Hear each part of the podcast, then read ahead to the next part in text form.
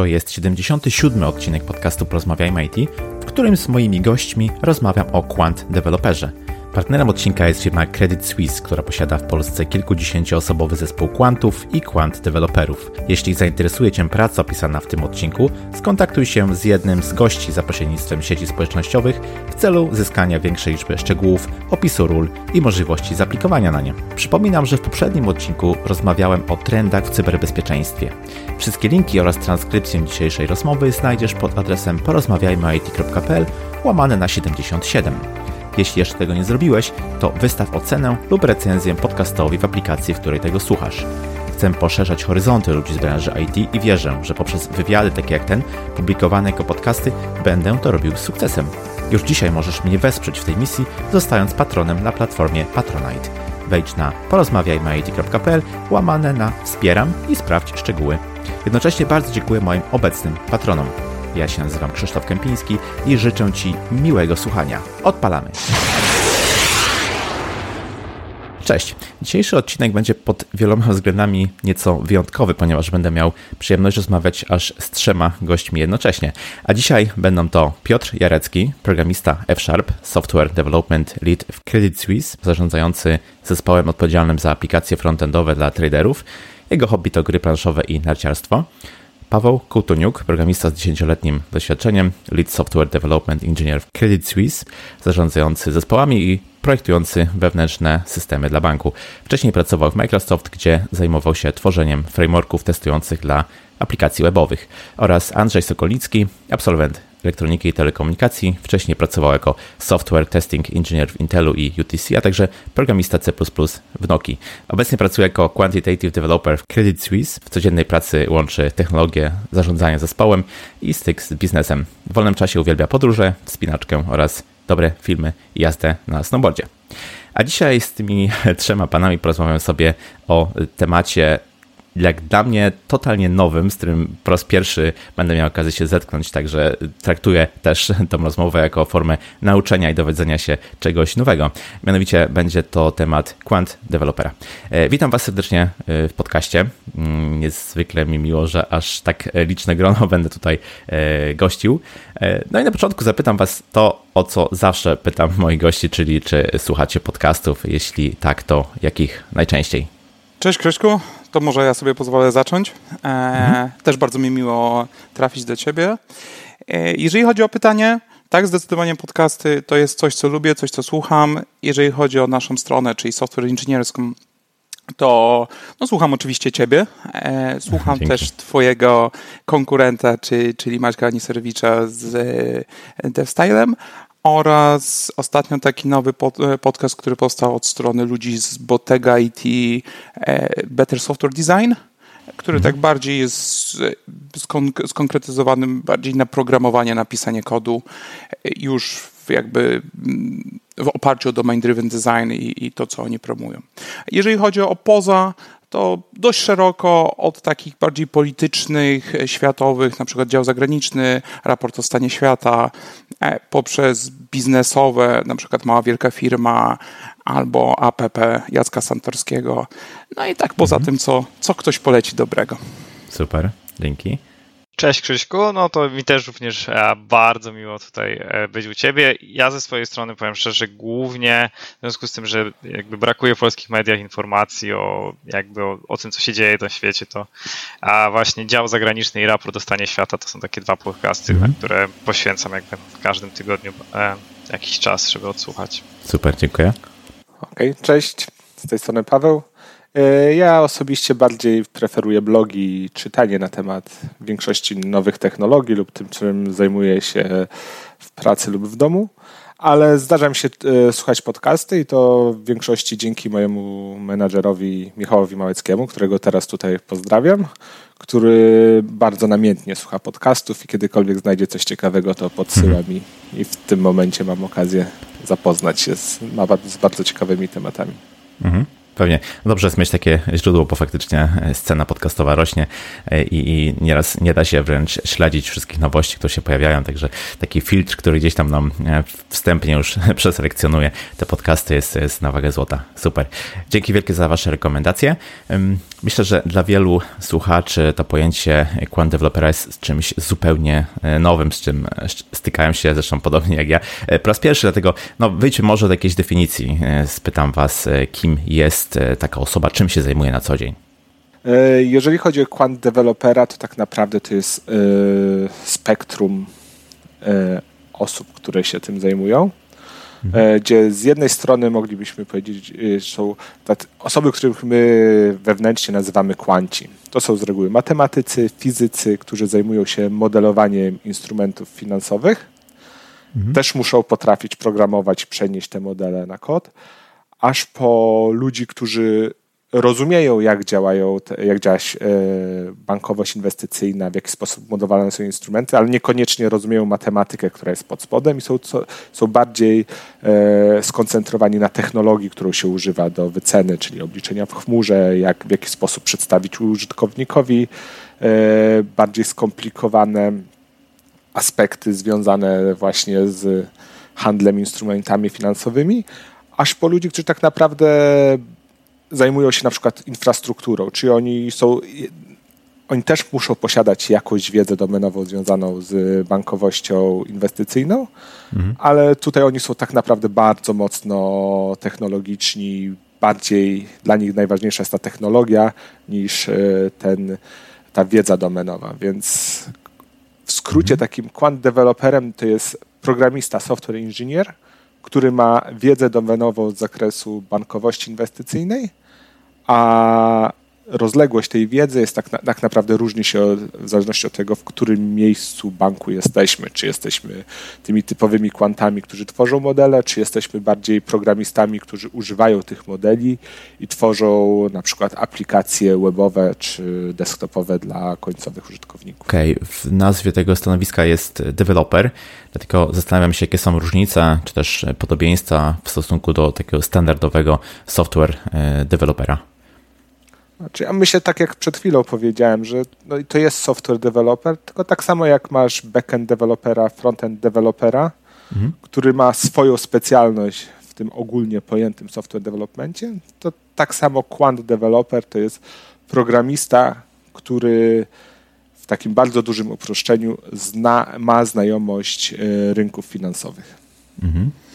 Rozumiem. Ja bym sobie tutaj pozwolił dodać do tego, co Paweł powiedział, e, że dużym właśnie wyznacznikiem jest ta ilość wiedzy biznesowej, której Quant, e, której Quant Developer musi posiadać. I tak jak sobie mówiliśmy tutaj o pewnym spektrum stanowisk, które byśmy nazywali Quant Developerem, to im bardziej się przybliżamy do tych konkretnych modeli finansowych, do tych konkretnych wyliczeń, które się opierają o, o czystą matmę, o czystą, e, czyste modelowanie zachowań rynków finansowych, tym więcej tej wiedzy biznesowej przychodzi i tym mhm. mniej można się oprzeć na takim czystym czystych wymaganiach funkcjonalnych, które byśmy dostali, czy, czy jakiś BRD, a tym więcej trzeba mieć pełne zrozumienie, żeby móc jakby to e, zakodować, odpowiednio zaprogramować, zaimplementować.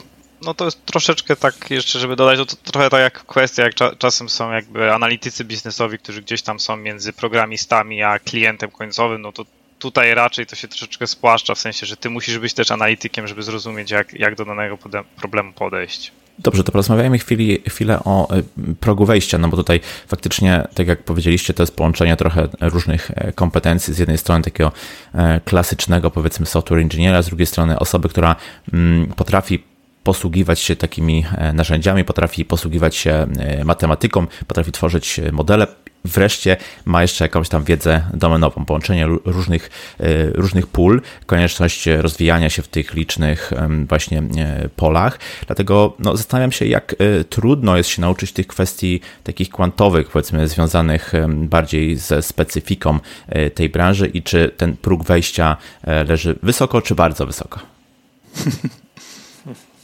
Ja myślę, że tutaj każdy z nas ma swoją historię, ponieważ żaden z nas nie jest z wykształcenia quant developerem, jeżeli mhm. można tak powiedzieć. Tylko przychodził tutaj do Credit Suisse jako programista, który musiał się nauczyć kwestii kwantowych. Mhm. Więc y, tutaj, co warto ciekawe jest, co jest y, warte zaznaczenia, y, jest to, że jeżeli chodzi o Zachód, kiedy przychodzi programista na stanowisko quant developera, naprawdę musi mieć bardzo mocną wiedzę finansową, mhm. ponieważ jest to coś, czego ludzie uczą się na uczelniach albo na stażach.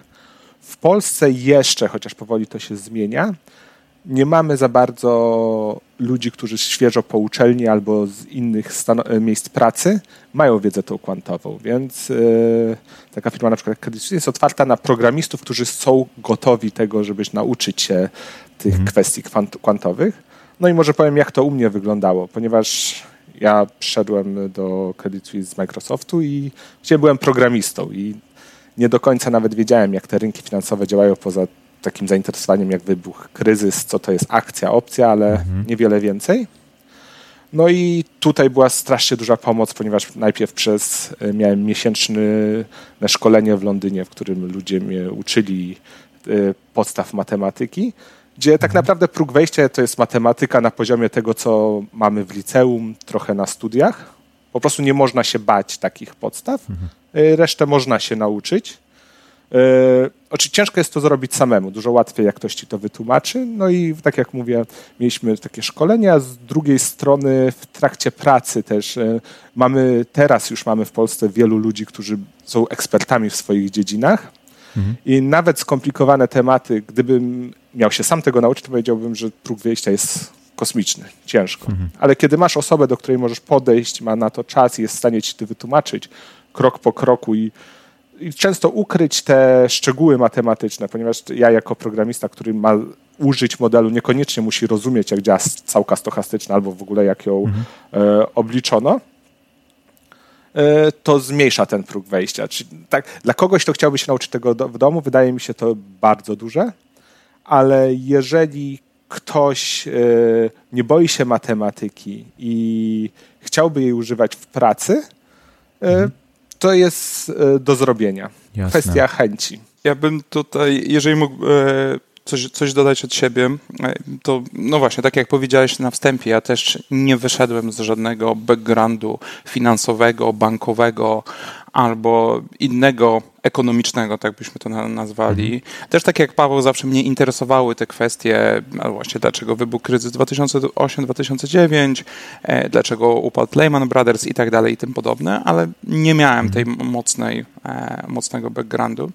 I to, co ja zauważyłem, to jeżeli chodzi o uczenie się samodzielnie kwestii, właśnie jak my nazywamy to kwantowych, czyli po prostu tłumacząc, jak działają rynki finansowe, na czym polegają e, dane instrumenty finansowe, e, dlaczego one są w pewien sposób unikalne, czemu one się między sobą różnią, to na rynku ogólnie jest bardzo dużo darmowych lub płatnych ale pomocy bardzo podstawowych, na przykład Inwestopedia, która ci potrafi powiedzieć bardzo dużo o tym właśnie, czym jest obligacja, czym jest akcja, jaka jest różnica pomiędzy akcją a obligacją.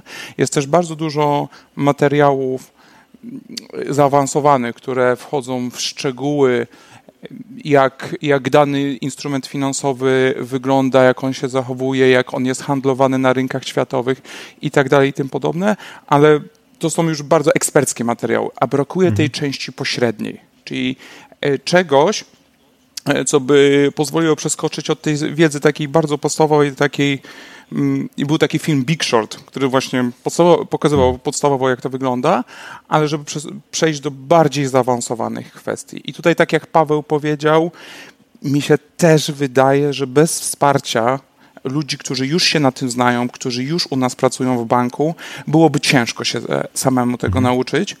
I szczególnie tutaj ja jestem ciekawym przykładem, ponieważ ja przychodząc do Credit Suisse przyszedłem do tych zespołów bardzo mało kwantowych, które zajmowały się wsparciem infrastruktury, które się zajmowały zbudowaniem continuous integration, odpowiednich mm. tuli testowych i tak dalej, tym podobne, a potem przeskoczyłem do zespołu, który jest już bardzo kwantowy i de, de facto chyba z naszej trójki ja jestem najbliżej tych modeli finansowych i dopiero jak weszła taka mocna pomoc ludzi z wiedzą ekspercką, czy to od nas z polskiego oddziału Credit Suisse e, wrocławskiego, czy może z zagranicy, z londyńskiego oddziału nowojorskiego, z Zurychu, to dopiero to mhm. pozwoliło mi tak w pełni zrozumieć i w pełni jakby być w stanie zaimplementować ze wszystkimi szczegółami e, te, mhm. te modele, które, które są jakby w, w mojej odpowiedzialności, żeby je dostarczyć. Więc ja ponownie powiem, że naszym niesamowitym takim cennym, a jak ktoś mówi, asetem jest to, że mamy tych ludzi, których możemy się zapytać i, i fajne jest to, że chyba myślę, że mogę to powiedzieć, w całym banku jest taka atmosfera, że nie ma głupich pytań, zawsze można się zapytać, zawsze mm -hmm. można poprosić o wytłumaczenie i, i jest na to pełna otwartość wszystkich praktycznie. No to jest chyba też trochę tak, jak, jak są w firmach informatycznych często jest jakiś gdzieś tam whiteboard, gdzie się na przykład dyskutuje jakąś architekturę, czy jakiś, e, tak. jakiś graf, jakby jak użytkownik będzie używał jakiejś aplikacji, no to tutaj często się widzi, gdzie po prostu siedzi informatyk z matematykiem i ro, rozmawiają jakby o co chodzi w, w, tej, w tej tutaj transformacji jakichś macierzy, czy jak tutaj będą mhm. wypłacone kupony dla jakiegoś instrumentu finansowego, no i tak naprawdę no to na tym na tym chyba wszyscy z nas gdzieś tam bazujemy. No, ja, ja też e, studiowałem automatykę i robotykę, więc e, na starcie może miałem trochę łatwiej z matematyką, a e, w porównaniu do innych, no ale też pamiętam, że, że jak musiałem coś zmienić w modelu i z macierzą korelacji, no to tak nie spodziewałem się, że tutaj będzie tak e, na starcie już takiego do, dość wysokiego jakby C. E, natomiast no to to też oczywiście to jest wiedza, którą się po prostu gdzieś tam zdobywa przez lata. No też jak nie wiem, no, ktoś idzie do, do, do Noki, no to też pewnie musi się bardzo dużo wiedzy gdzieś tam wewnętrznej nauczyć, które, która, która dotyka, czy, czy w jakiejś innej branży. Nie? No to jest po prostu ja bym tu jeszcze tak sobie pozwolił na koniec dodać, że bardzo mhm. ważna jest chęć, żeby się tego nauczyć. I mm, jakby trzeba się przygotować na to, że jeżeli chcę pracować w kwantach, muszę chcieć się tego nauczyć, a dzięki pomocy ludzi, których mamy już na pokładzie, będzie to możliwe. Okej. Okay. Wiele razy tutaj e, padły różne zagadnienia związane z matematyką, macierze i tak dalej.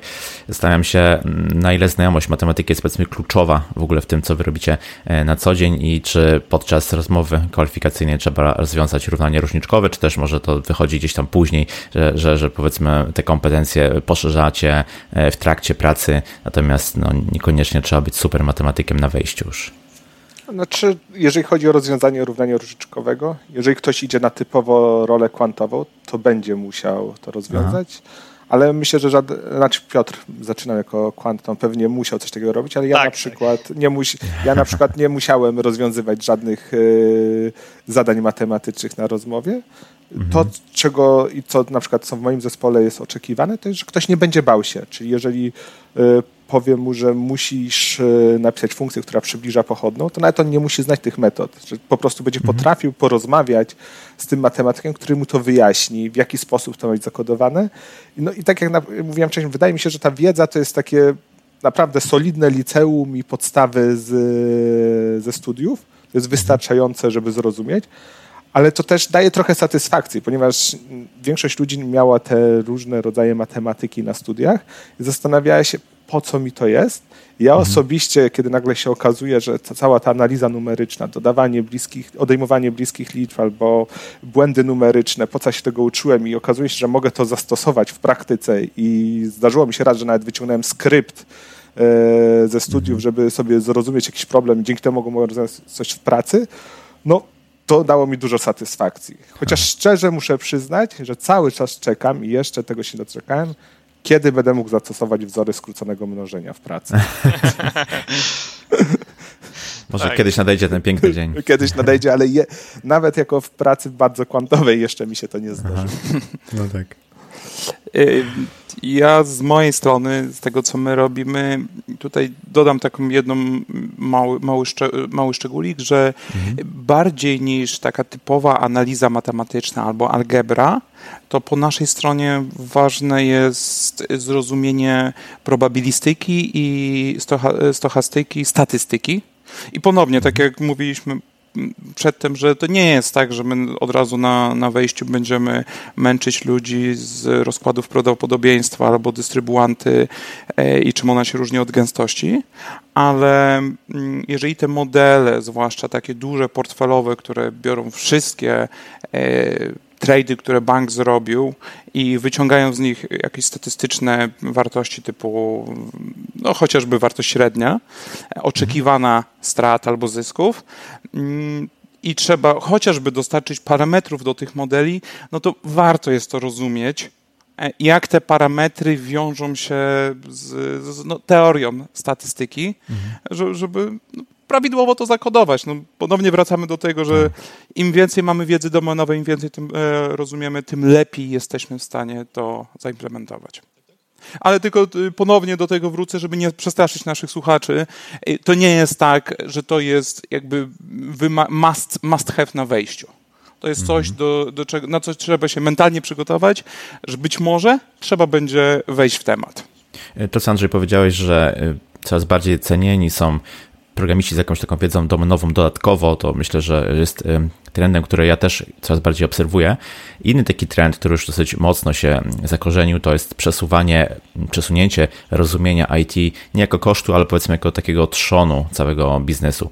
Credit Suisse to nie jest firma, która powiedzmy pozycjonuje się jako firma technologiczna jako taka, tak, pomimo jak gdyby swojego zaawansowania technologicznego. Zastanawiam się, jak wam się pracuje w takiej firmie, wam jako programistom, e, w firmie, która powiedzmy no, zajmuje się domenowo e, czymś innym, nie, jak gdyby nie opiera wszystkiego na technologii, można powiedzieć.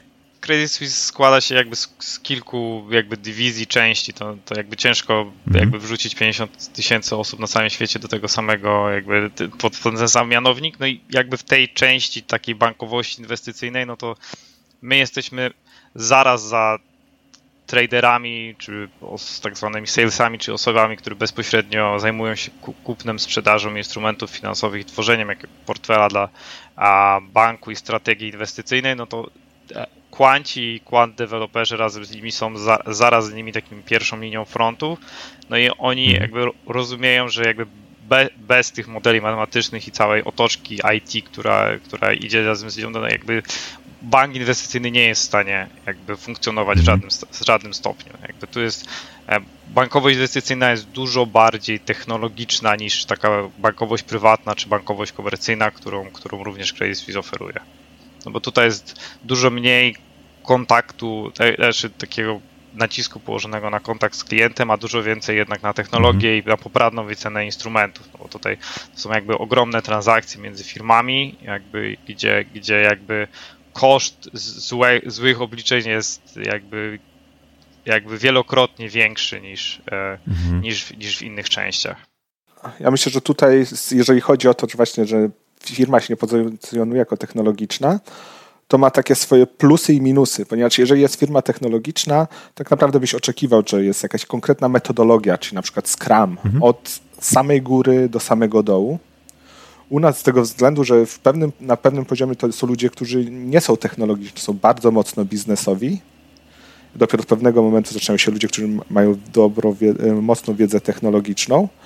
Mamy naprawdę dużą dowolność, jeżeli chodzi o to, jak y, tworzymy y, jeżeli chodzi o proces wytwarzania oprogramowania. Czyli mamy zespoły, które pracują w Scrumie, w Kanbanie, inne decydują się na jakieś inne modele pracy. Co na przykład dla mnie jest super, ponieważ ja dla moich zespołów mogę wybrać to, co jest najlepsze, ale też ma to swoje minusy, bo jednak spójność, kiedy wszystkie zespoły pracują dokładnie w tej samej metodologii, jak to się dzieje z reguły w firmach technologicznych, ułatwia, ale tak naprawdę ułatwia coraz wyższemu managementowi zarządzanie projektami. Mhm. Więc y, no myślę, powtórzę się, że Tomas, że jako dla mnie, jako, jak, że zarządzam zespołem, jest bardzo fajne to, że mogę sobie dowolnie wybierać, ponieważ przez to, że to nie jest firma technologiczna, to nikt na bardzo wysoko nie narzucił nam, dla mnie metodologii programowania. Ale z drugiej mhm. strony boli mnie to, kiedy współpracuję z wieloma innymi zespołami, że musimy, jest trochę tego tarcia, żeby dopracować pracę, kiedy każdy pracuje w mhm. innej metodologii, ma inny release cycle, używa innych narzędzi do zarządzania projektem. Ja tutaj bym powiedział o takich dwóch przykładach, które by wynikały z tego, co Paweł powiedział.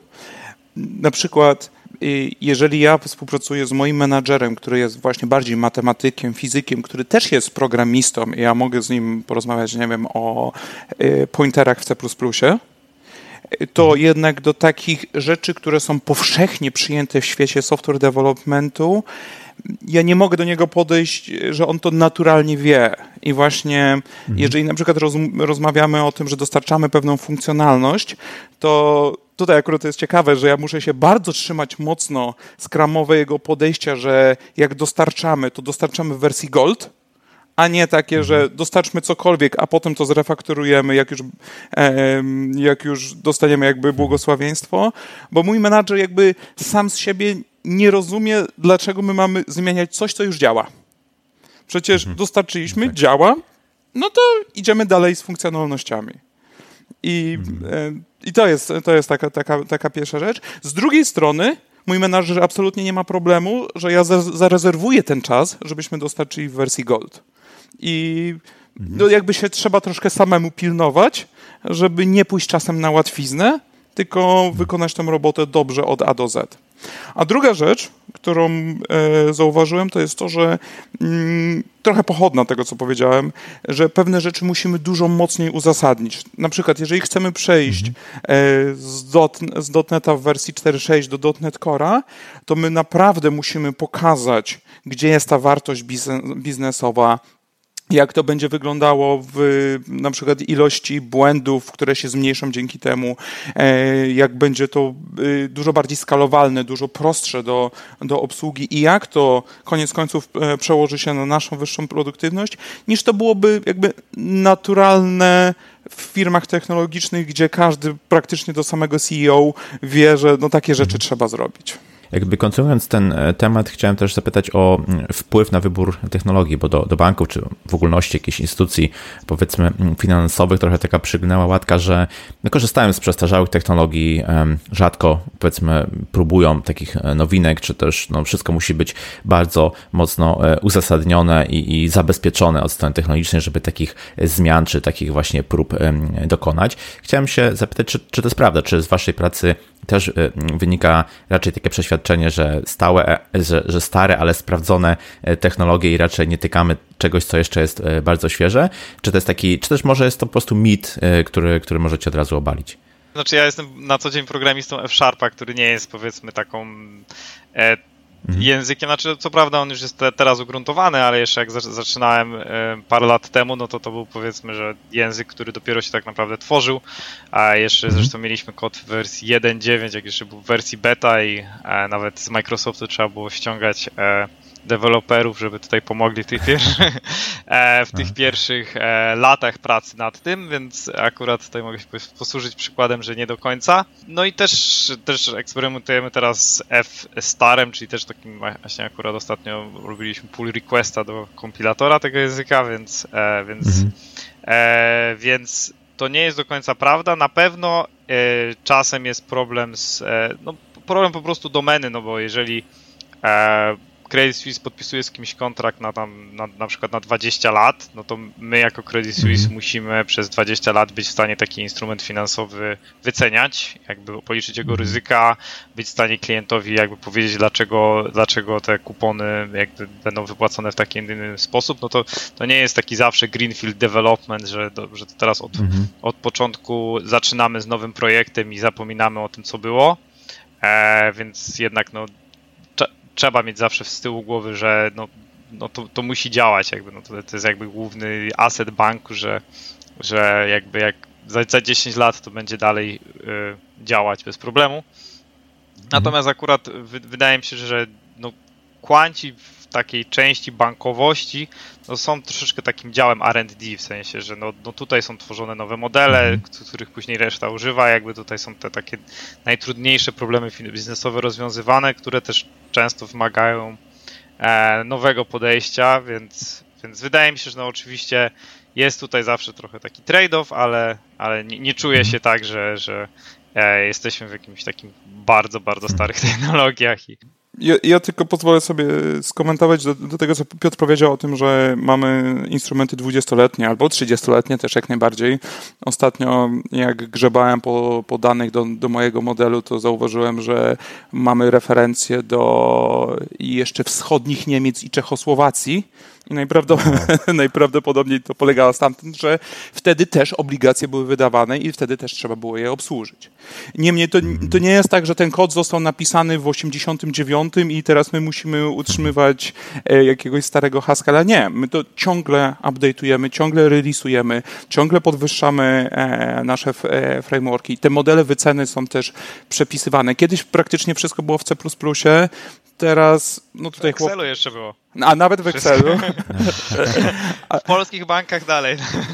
nie tylko w polskich. No tak, nie zmieniło. Excel, Excel dalej jest królem. Tak, a, a, teraz my głównie stoimy na dotnecie. Czyli to też, e, to też jest. Ja, ja, sobie pozwolę tylko też jeszcze tak hasłowo rzucić, że mm, żeby nikt nie myślał właśnie, że my tu jesteśmy starzy Excelowcy i Haskellowcy, bo jeżeli przyjdzie się do nas, e, mikroserwisy są, E, I ja właśnie jestem w trakcie migracji na Gita, więc to nie jest tak, że mamy jakieś stare repozytorium, jeszcze clear case'a IBM-a sprzed lat, lat, lat, lat. Mamy właśnie też, e, może nie jesteśmy totalnie bleeding edge, ale z wersjami .NETA ciągle migrujemy, z wersjami C++ ciągle migrujemy do przodu. Więc mhm. to jest, to nie jest tak, że jeżeli ktoś e, przyjdzie do nas, no to utknie gdzieś tam w najstarszych e, technologiach, ale też jedno, co trzeba pamiętać, że bank musi bazować na sprawdzownych technologiach, no bo to jest bezpieczeństwo, bezpieczeństwo finansowe. Okej, okay. to teraz chwilkę może e, w innym kierunku pytanie, w kierunku kompetencji, które są potrzebne właśnie w ogólnie rozumianym quant developmentie. W waszym przypadku to jest taka rola łącząca powiedzmy oczywiście wiedzę techniczną, domenową, biznesową i jeszcze taką związaną z zarządzaniem ludźmi. Jak wygląda przykładowa ścieżka quant developera? W jaki sposób on może swoją karierę rozwijać? Na pewno są dwie podstawowe ścieżki, no, czyli tak, no też chyba takie jak często w firmach mm, technologicznych, czyli jedna to jest bardziej taki people's manager, project manager, czyli generalnie zarządza się grupą programistów albo jakimś projektem, no tak bardziej się migruje w stronę tą taką bardziej miękką, gdzie, gdzie, gdzie te kompetencje miękkie są kluczowe. Natomiast e, no, druga część jest taka bardziej jakby osoba, która jest e, specjali, jakby ma taką specjalność technologiczną, jakby jego głównym narzędziem jest to, że jest bardzo dobry te, technologicznie. E, no natomiast to, co jest pewnie szczególnie w tej ścieżce takiej technologicznej, no że są ta działka kwantowa jest na tyle jakby duża, zbudowana, że są jakby można przez kilkanaście lat czy dwadzieścia parę lat cały czas tą wiedzę kwantową poszerzać i jakby budować na tym całą swoją karierę. Tak? To... No tak samo jeżeli chodzi o wiedzę technologiczną, czyli jakby tak obrazowo opisać e, karierę, powiedzmy, nie skupiajmy się na tej menedżerskiej, tylko bardziej na co jest warte podkreślenia, nie, jest wielu ludzi na bardzo wysokich stanowiskach Credit Suisse, którzy nie są menedżerami, są osobami, które są techniczne i są doceniane w firmie, co nie jest e, regułą w wielu, nawet firmach technologicznych, czyli nie ma konieczności stania się menedżerem, aby coraz wyżej wpiąć się w ścież, na ścieżce kariery, Czyli zaczyna się od osoby, która przychodzi, która jest nie powiedzmy świeżo po studiach albo gdzieś już pracowała, zaczyna zdobywać te umiejętności kwantowe, wiedzę techniczną.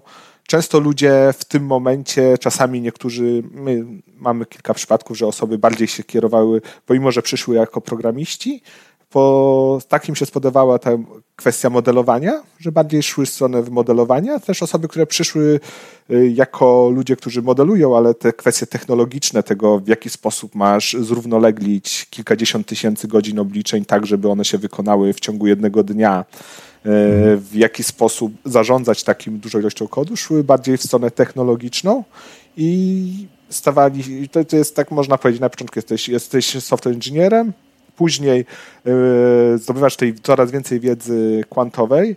Ważna jest też ta miękka yy, umiejętność rozmowy z klientem, ponieważ praktycznie dużo mhm. naszej pracy to albo ja rozmawiam z kwantem, albo rozmawiam z tym maklerem, traderem, albo z kimś, kto potrzebuje jakiś raport i muszę coraz mieć umiejętność tego, żeby zdobyć, dowiedzieć się, jaki jest problem tego kogoś i jak ja go mogę rozwiązać, albo zapisząc kod, albo dając to, co już było napisane. Więc im wyżej tak naprawdę jest się w hierarchii, tym bardziej trzeba umieć rozmawiać z klientem i nasz taki idealny pracownik to jest taki, który będzie potrafił e, pójść, e, zdiagnozować problem, zaproponować rozwiązanie, albo samemu zaimplementować. Często nie jest możliwe, żeby jedna osoba zaimplementowała, albo zaproponować, jak cały zespół jest w stanie to rozwiązać. No i to jest dojście do tego momentu, to są lata, więc tak, e, tak bym w skrócie opisał taką ścieżkę kariery, jeżeli chodzi o quant developera. Czyli od programisty czy matematyka do osoby, która ogarnia naprawdę duży aspekt y, biznesowej części i jest w stanie nie, to, nie, tylko, nie tylko to zrozumieć, ale także w razie potrzeby zakodować. A ja z kolei bym dodał, trochę rozwinął to, co Paweł powiedział, e, dodał tą kwestię zrozumienia banku. Ponieważ mm, zróbmy takie dwa kroki w tył.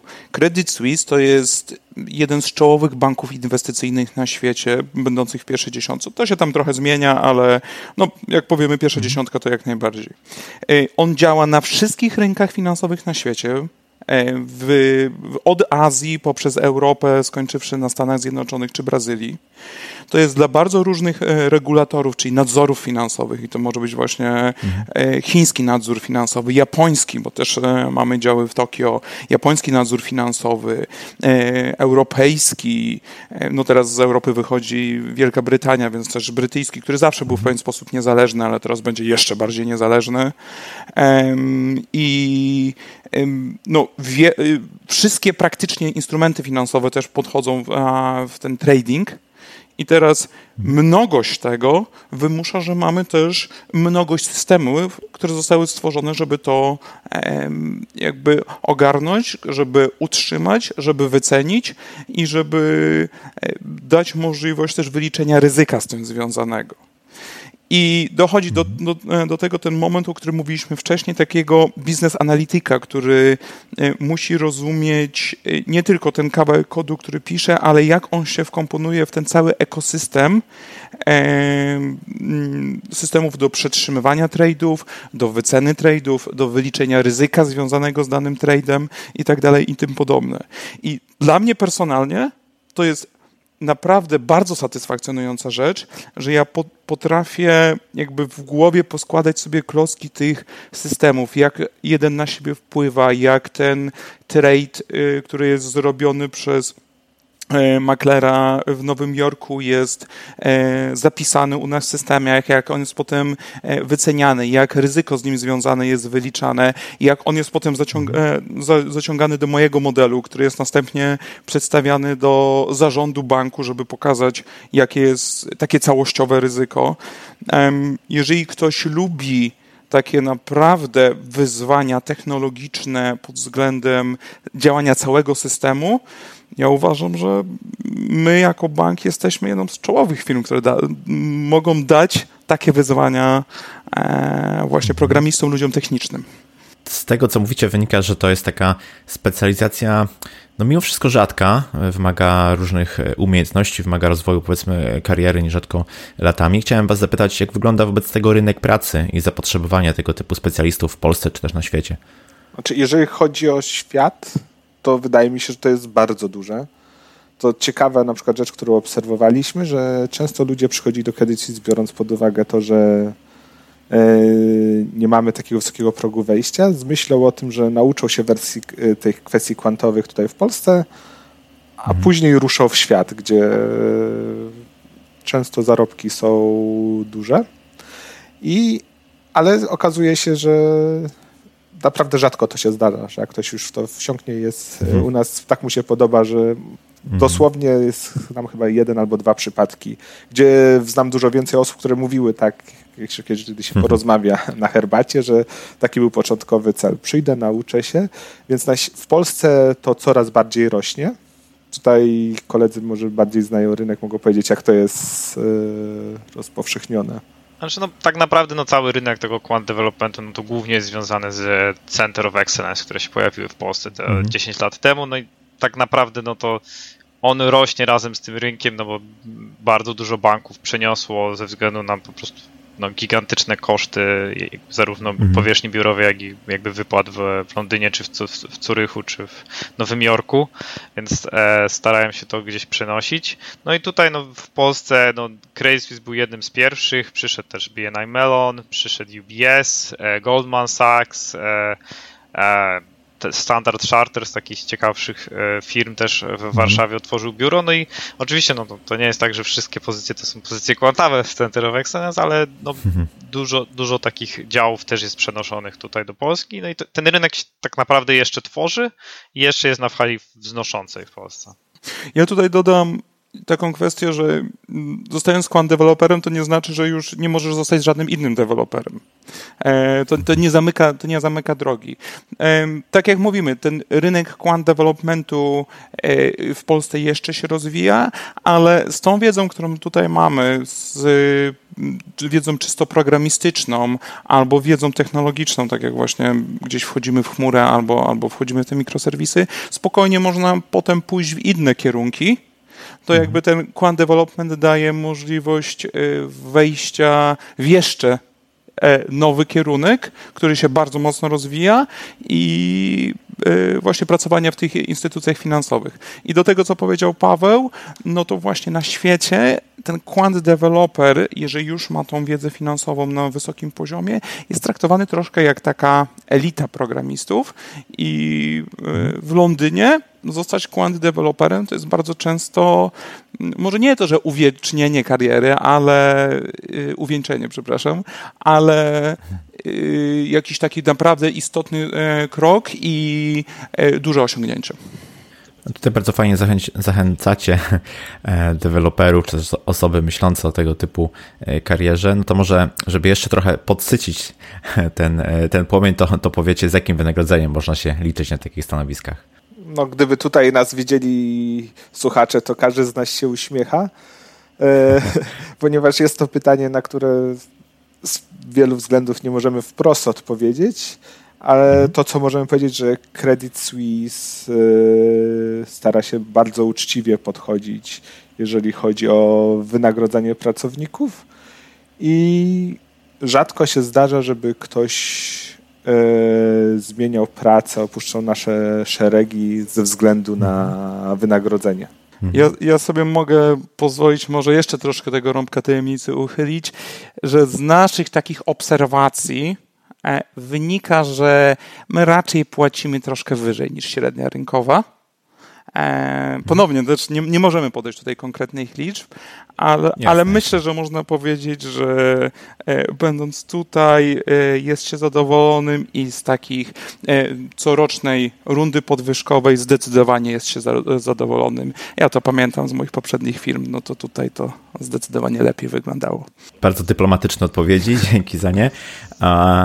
To teraz może jeszcze wróćmy do tego, jak wy jako powiedzmy quant developerzy współpracujecie z takimi, nazwałbym to typowymi działami IT, tak? Czy, czy powiedzieliśmy to o jakichś tam różnicach, o e, podobieństwach, mm, jak to się wpasowuje powiedzmy w jakąś kooperację z programistami, którzy nie mają takiej wiedzy domenowej albo zajmują się na przykład jakąś częścią infrastruktury albo innymi elementami całościowego działu IT? Ja myślę, że z tego, co tutaj sobie powiedzieliśmy wcześniej, e, to najbardziej przybija ta wiedza biznesowa. I to mhm. jest taki ja z mojego punktu widzenia bym powiedział wyznacznik. Ja zauważyłem, że mm, przykładowo, jak ostatnio rozmawiałem o problemie z performancem, czyli wyliczenie pewnych wymogów kapitałowych, było, liczyło się u nas chyba z 20 minut, co, co, co było za, za dużo na to, co się spodziewaliśmy. I rozmawiałem właśnie z takim typowym działem IT, który dostarcza nam platformę obliczeniową, na której my e, mamy zaimplementować nasz model. E, to rozmowa potoczyła się w kierunku właśnie jakiegoś biznes case'u, gdzie ja mówiłem biznesowym troszkę językiem, co my liczymy, w jakiej skali i dlaczego uważamy, że te 20 minut to jest za dużo, a w pewnym momencie e, członek działu IT powiedział stop, stop, stop, Andrzej, hola, hola, ja nie rozumiem, co ty mówisz. Spróbujmy mówić językiem kodu. I tak, mogliśmy rozwiązać ten problem, ale właśnie było coś takiego, że musimy mieć w tyle głowy, że te działy IT niekwantowe mają troszkę mniej tej wiedzy biznesowej i to my musimy mhm. jakby dostosować ten poziom, e, żeby, żeby, żebyśmy się rozumieli. Dobrze, no na pewno musicie się rozwijać, tak jak pewnie każdy w IT pracując na takim stanowisku. Mm, to wobec tego zapytam Was, skąd czerpiecie wiedzę, w jaki sposób rozwijacie swoje e, umiejętności, żeby pozostać gdzieś tam na bieżąco z jednej strony z rozwojem technologii, a z drugiej strony z rozwojem tej dziedziny, w której pracujecie. E, takim kluczowym źródłem nowej wiedzy na informacji są inni ludzie. Czyli na przykład w zespole mhm. bardzo się cieszę, kiedy jesteśmy w stanie zatrudnić kogoś, kto przynosi taką świeżą krew, nowe pomysły, nowe podejścia. E, mhm. Wiadomo, ja na przykład osobiście, jeżeli zdarza mi się jeździć na konferencje, czytam blogi, czytam, słucham podcasty, tu jeżeli ktoś mi podeśle, ale nic nie zastąpi tego, kiedy masz możliwość spotkania z osobą, która była w stanie w rzeczywistym projekcie wykorzystać jakąś technologię. Ponieważ na papierze, w materiałach marketingowych wszystko wygląda świetnie, a dopiero kiedy ktoś jest w stanie ci pokazać, patrz, to dzięki temu jesteś tak fajnie i prosto rozwiązać, w stanie rozwiązać taki problem, albo okay, to wygląda fajnie, ale może nie idź w tym kierunku, bo spróbowaliśmy tego i okazało się, że jest y, tyle problemów, więc z punktu widzenia technologicznego to staramy się na innych ludziach i też na przykład ja osobiście bardzo du dużo czasu w pracy poświęcam na tworzenie takich proof of concept. Czyli mhm. zanim zaproponujemy konkretnie biznesowi, powiedzmy, przejdźmy na .NET Core, to spróbujmy jakiś mały fragment przekonwertować, którym uważamy, że, że e, zyskamy. Czyli przykładowo jakieś manipulacje na stringach, gdzie będziemy, zyskamy na ilości pamięci dzięki nowymi rzeczami, które są w .NET Core i, mhm. no i to jest w trakcie pracy uczymy się nowej technologii, eksperymentujemy. Idziemy dalej. Jeżeli chodzi o te kwestie typowo kwantowe, no to, to już musieliby odpowiadać nasi kwanci, w jaki sposób oni też e, są na bieżąco z nowinkami matematycznymi, ponieważ no, w tej kwestii jestem tą osobą, która ma to rozumieć, a nie wymyślać nowe sposoby okay. modelowania. To ja, ja będąc najbliżej chyba tej części typowo kwantowej, typowo modelerskiej, e, to to powiem, że te, e, te kwestie finansowe to na tym podstawowym poziomie to można się dużo dowiedzieć z tego podstawowego internetu, tak to nazwijmy, czyli właśnie stron takich jak mhm. Investopedia, przechodząc po YouTubie jest coś takiego, to się chyba nazywało Khan Academy, gdzie bardzo ładnie są wytłumaczone dosyć skomplikowane zagadnienia, mm, ale w sposób prosty i zrozumiały nawet dla ludzi, którzy nie mają dużej wiedzy biznesowej i, i finansowej. E, ale ponownie, jak dochodzimy do momentu, w którym musimy wejść troszkę, troszkę głębiej, no to musimy oprzeć się na ludziach, którzy pracują i to jest główne e, źródło e, wiedzy kwantowej, a potem ewentualnie pogłębić to książkami. No i tu dochodzą mhm. albo, albo jakieś klasyczne tytuły, które, które bardzo często po prostu ci kwanci, nasi modelerzy są w stanie nam polecić, no albo też trzeba troszkę, troszkę samemu poszperać. No tutaj powiem taką ciekawą historyjkę, że jak ja przechodziłem właśnie z tego działu bardziej kwantowego technologicznego do kwantowego modelerskiego, to jako taki prezent pożegnalny od, od kolegów, też od właśnie Pawła i Piotra, dostałem po prostu Quantitative e, Analysis for, for Dummies. I, no i zaczytywałem się w domu, żeby zrozumieć, co ja tak naprawdę teraz będę robił. Więc troszkę, troszkę to wracamy do takiego podstawowego, tradycyjnego, że trzeba e, jak najwięcej samemu się rozwijać, czytać, poszukać na internecie mhm. i tak dalej, tym podobne. No też staramy się też co, co jakiś czas, no szczególnie jak tylko no, przed pandemią przede wszystkim, e, jakby co, jakby każdego miesiąca mieliśmy też wizyty ludzi z Londynu, z Nowego Jorku, takich już bardzo doświadczonych ekspertów w danych dziedzinach i też e, każdy z nich miał jakąś prezentację. No. Z takich przykładów, no to teraz jest bardzo głośny mm, temat, że jakby odchodzimy od stopy Liboru i innych stopów opartych na, na właśnie uzgodnieniach między bankami, pożyczkach międzybankowych, no i też mieliśmy na przykład z tego szkolenie, żeby zrozumieć, bo no, to będzie prawdopodobnie najgłośniejszy mhm. temat bankowości przez najbliższe rok albo dwa. To jeszcze teraz takie bardzo mięsiste pytanie. E, jakie narzędzia i języki programowania wykorzystujecie w codziennej pracy? No to ja mogę zacząć. No ja w, gdzieś 90% kodów tworzę w F-Sharpie. To jest taka funkcyjna wer mhm. wersja jakby do, do no, C-Sharpa. E, więc to, no, to jakby o tyle ciekawe, że to jest chyba ten, w Credit jest największym pracodawcą w Polsce, który używa tego języka. E, no natomiast też e, C-Sharp, e, C++, z takiej DevOpsowej, no to TeamCity, a Jira, Crucible. Ja z kolei siedzę w większości czasu w czystym C-Sharpie, ale też mamy dostęp do, do kodu F-Sharpowego, co prawda innego niż, niż, niż Piotr i też troszkę tam piszemy. Teraz z kolei jakby dochodzimy do takiej fazy testowania bardziej modelu, gdzie myślimy, żeby zastosować Pythona e, i, mhm. i tak poza tym tak sobie jeszcze myślę. A, i prototyp naszego modelu został napisany w Erze, czyli tym, tym mhm. takim statystycznym języku, no może nie statystycznym, ale dobrym dla celów statystyki, y, gdzie bardziej musimy go zrozumieć niż, e, niż, e, niż tym pisać, co nie jest trudne, bo to jest bardzo mhm. czytelny język. Natomiast różnica pomiędzy mną a tym, co robi Piotr, jest to, że mój zespół i w minimalnym stopniu zajmuje się kwestiami DevOpsowymi, i tu nastąpiło takie rozdzielenie, gdzie my mamy skupić się na stworzeniu modelu, a wszystko wokół e, DevOpsowe, czyli właśnie konfiguracja TeamCity, które jest i które, które działa e, w cyklu Continuous Integration, albo jakie biblioteki użyć, albo właśnie wersja frameworku, to wszystko jest na działach już bardziej IT, mniej kwantowych. No, jeżeli chodzi o mnie, no to jest to, trochę to wygląda inaczej. Aż my tworzymy e, bardzo duży framework używany w banku i mamy bardzo duży wpływ na to, jaka to technologia będzie użyta. Co bardzo ciekawe, historycznie mieliśmy dwa frameworki, które robią praktycznie to samo. Jeden napisany we F-Sharpie, drugi w C-Sharpie. Jest to mhm. niezwykle ciekawe, bo teraz pracuję nad tymi dwoma projektami, widzieć, jak te same rzeczy są zaprogramowane w języku funkcyjnym i obiektowym.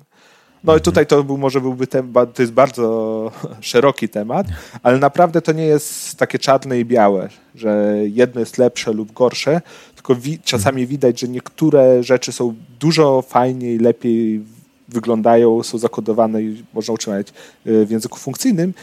W innych miejscach okazuje się, że jednak języki obiektowe też mają swoją siłę jeżeli chodzi o technologię, no Visual Studio to jest nasze IDE do programowania.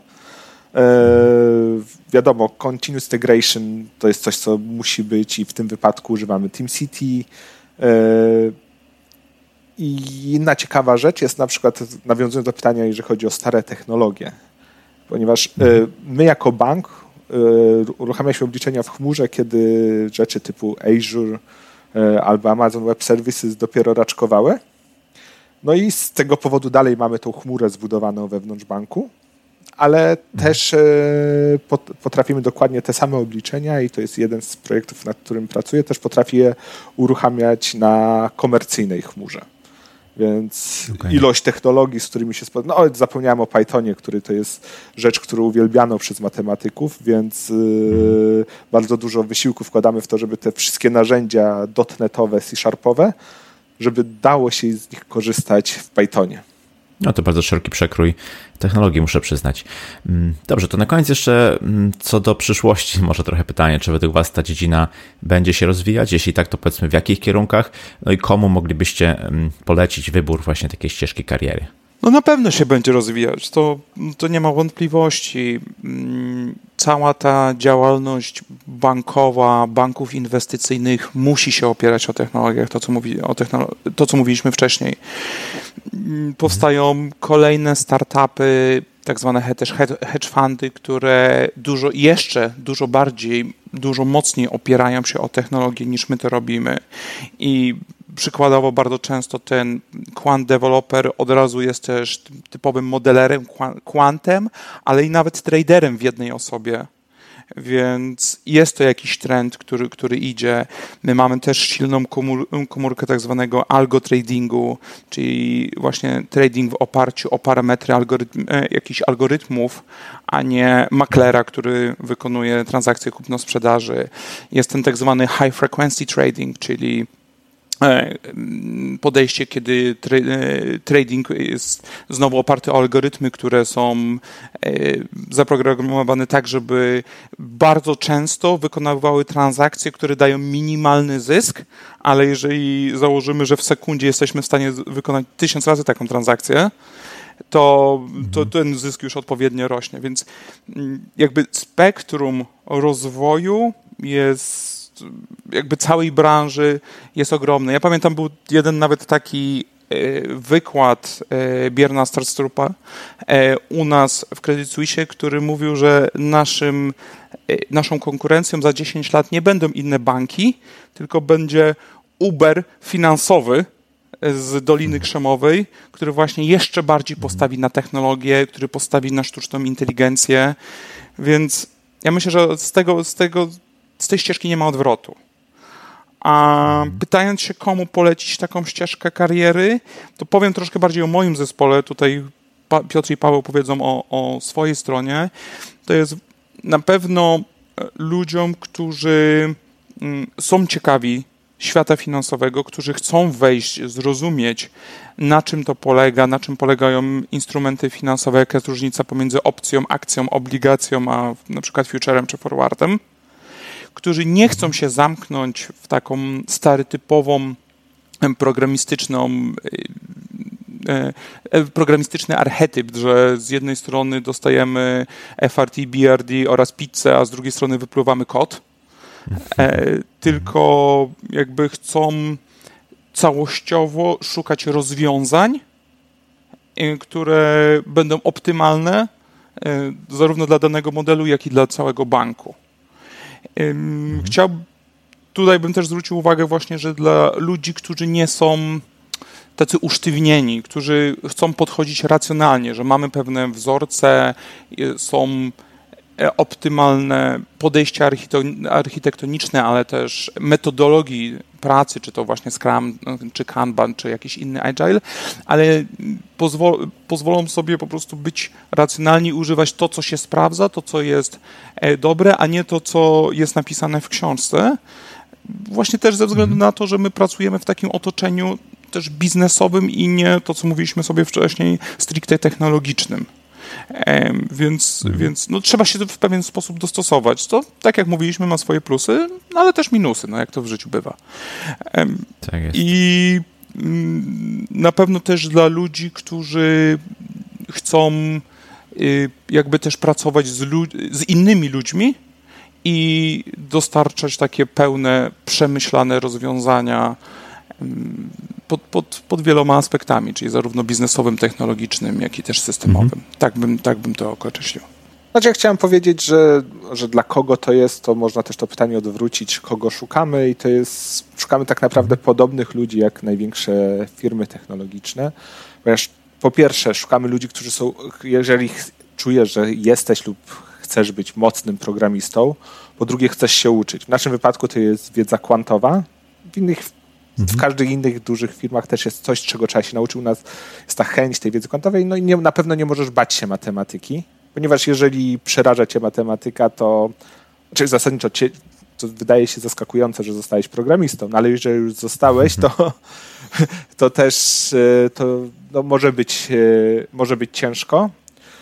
No i chęć tego, żeby tak naprawdę rozwiązywać problem, problemy za pomocą programowania, czyli e, to nie jest na Credit Suisse, zasadnicza praca kwanta nie jest miejsce, w którym ktoś stworzy Jira i dokładnie opisze, co ma być zrobione, a ty tylko mhm. napiszesz rozwiązanie. Ty tak naprawdę masz e, zaproponować rozwiązanie, musisz rozmawiać z ludźmi. To nie znaczy wcale, że to jest praca tylko dla ekstrawertyków, ponieważ mamy wielu introwertyków. Chodzi o to, żeby że trzeba być osobą, mhm. która jest gotowa pójść i zrozumieć dogłębnie problem i go rozwiązać, a nie oczekiwać, że dostanie tylko jasne instrukcje, jak napisać kod. Ponieważ są takie miejsca i są ludzie, którzy to lubią i no niestety albo na szczęście, bo dzięki temu, ta, dzięki temu, że nikt mi nie mówi, nie robi krok po kroku instrukcji, jak mam rozwiązać problem, ja mogę sam kreatywnie zaproponować i to jest dla mnie ogromną zaletą no ale też wymaga dużo więcej wysiłku niż po prostu napisanie na podstawie jasnej specyfikacji całym zrobione, stworzenie samej specyfikacji, przekonanie innych do tego i zaprogramowanie. Więc mhm. może nie tak krótko, ale to jest to, to, co jeżeli ktoś widzi siebie w tym, co ja opisałem, to, to właśnie dla takiej osoby praca quant developera byłaby mhm. Dobrym miejscem. Mi, mi, mi się Jasne. tutaj tylko, jeżeli po, pozwolę sobie jedno słowo, że mi się tu ciśnie na, na usto właśnie taki buzzword, że trzeba być proaktywnym. Otwartym i proaktywnym. No ja jeszcze chciałem dwie rzeczy. Znaczy jedna rzecz, no, jeżeli chodzi o przyszłość branży, no to wydaje mi się, że no, branża była, miała, miała taki problem na starcie, że jakby firmy nie otwierały tutaj działów kwantowych, bo nie było kwantów, a takich quant deweloperów, a quant deweloperów nie było, bo nie było też pracy dla nich, więc jest o tyle fajne, że widać, że no jakby kilka tych pierwszych banków jakby weszło, zatrudniło kontelowerów, jakby są już na rynku i teraz, no, no oczywiście szczególnie w Warszawie to widać, że tych firm już jest teraz na tyle dużo, że każda kolejna firma wchodzi, już ma jakiś e, procent, procent ludzi na rynku, których może ściągnąć z innych firm po prostu, więc to się bardzo fajnie w tej chwili e, rozwija. A jeszcze jeżeli chodzi o, no nie chcę też dublować e, dla kogo tylko dodam, że no na, na, pewno jeżeli ktoś na przykład lubi języki funkcyjne, to, to ich jest zdecydowanie mhm. więcej w bankowości niż wydaje mi się, że w mhm. każdej innej a, dziedzinie takiego software developmentu, więc tutaj jest na pewno dużo więcej pracy, które można znaleźć, czy w F-Sharpie, czy w skali, w zależności od banku. Okej. Okay. E, Piotr, Paweł, Andrzej, bardzo Wam dziękuję za e, ciekawą rozmowę, za przybliżenie takiego stanowiska jak właśnie Quant Developer, za też myślę skuteczne zareklamowanie, bo to naprawdę przebijało jak gdyby przez Was zadowolenie z tego, co robicie i taka, taka pasja i też spełnienie. Myślę, że jak gdyby fajnie jest właśnie pracować w takim miejscu, gdzie można się i rozwijać, i realizować coś, co przynosi komuś jakąś wymierną korzyść. Także z mojej strony wielkie dzięki za poświęcony czas, za rozmowę i powiedzcie proszę, gdzie Was można znaleźć w internecie, gdyby ktoś miał może jakieś e, pytania co do właśnie Waszej pracy. No ja myślę, że można zaprosić nas, e, zaprosić naszych, przepraszam, słuchaczy na e, standardowe, standardowe portale społecznościowe i jak najbardziej na LinkedIna, gdzie, gdzie można mnie znaleźć po prostu pod Andrzej Sokolnicki, Credit Suisse. Uważam, że akurat jeżeli chodzi o portale społecznościowe i tematy związane z profesjonalną pracą, LinkedIn jest bardzo dobrym miejscem kontaktu. Zawsze można śledzić e, oficjalną stronę Credit Suisse, ale wiadomo, tam jest tysiące ofert dla tysiące stanowisk, więc jeżeli ktoś byłby bardziej zainteresowany taką pracą kwantową, to kontakt bezpośrednio na LinkedInie e, jest jak najbardziej na miejscu. Świetnie. Dobrze, to oczywiście podlinkuję te właśnie namiary na Was w tego odcinka. Z mojej strony jeszcze raz wielkie dzięki. No i do usłyszenia. Cześć. Dzięki bardzo. Dziękujemy. Cześć. Cześć, cześć. I to na tyle z tego, co przygotowałem dla Ciebie na dzisiaj. Mam nadzieję, że teraz wiesz już, kim jest i jaką rolę sprawuje Quant Developer. Jeśli doceniasz to, co robię, wesprzyj mnie na Patronite. To taka platforma, na której możesz wspierać twórców internetowych w ich działalności. Mnie możesz wesprzeć kwotą już od 5 zł miesięcznie. Mój profil znajdziesz pod adresem porozmawiajmy.pl łamane na wspieram. Link również w notatce do tego odcinka. Jeśli masz jakieś pytania, pisz śmiało na krzysztofmałpa porozmawiajmy.pl jeśli spodobał Ci się ten odcinek i nie chcesz przegapić kolejnych epizodów podcastu, zasubskrybuj go w swojej aplikacji podcastowej. Jeśli nie wiesz jak to zrobić, wejdź na stronę porozmawiajmy.pl łamane na subskrybuj. Ja się nazywam Krzysztof Kępiński, a to był odcinek podcastu Porozmawiajmy o IT o Quant Developerze. Zapraszam do kolejnego odcinka już za tydzień. Cześć!